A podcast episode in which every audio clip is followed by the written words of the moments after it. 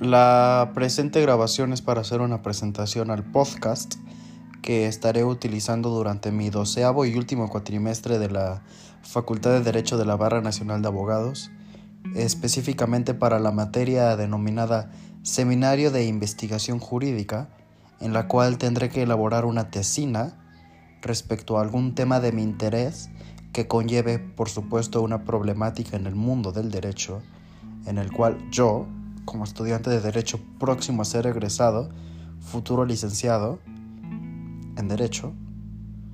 planteo una solución a los problemas en cuanto al procedimiento en materia familiar, específicamente alimentos, guardia y custodia y pensión, denominado principio de definitividad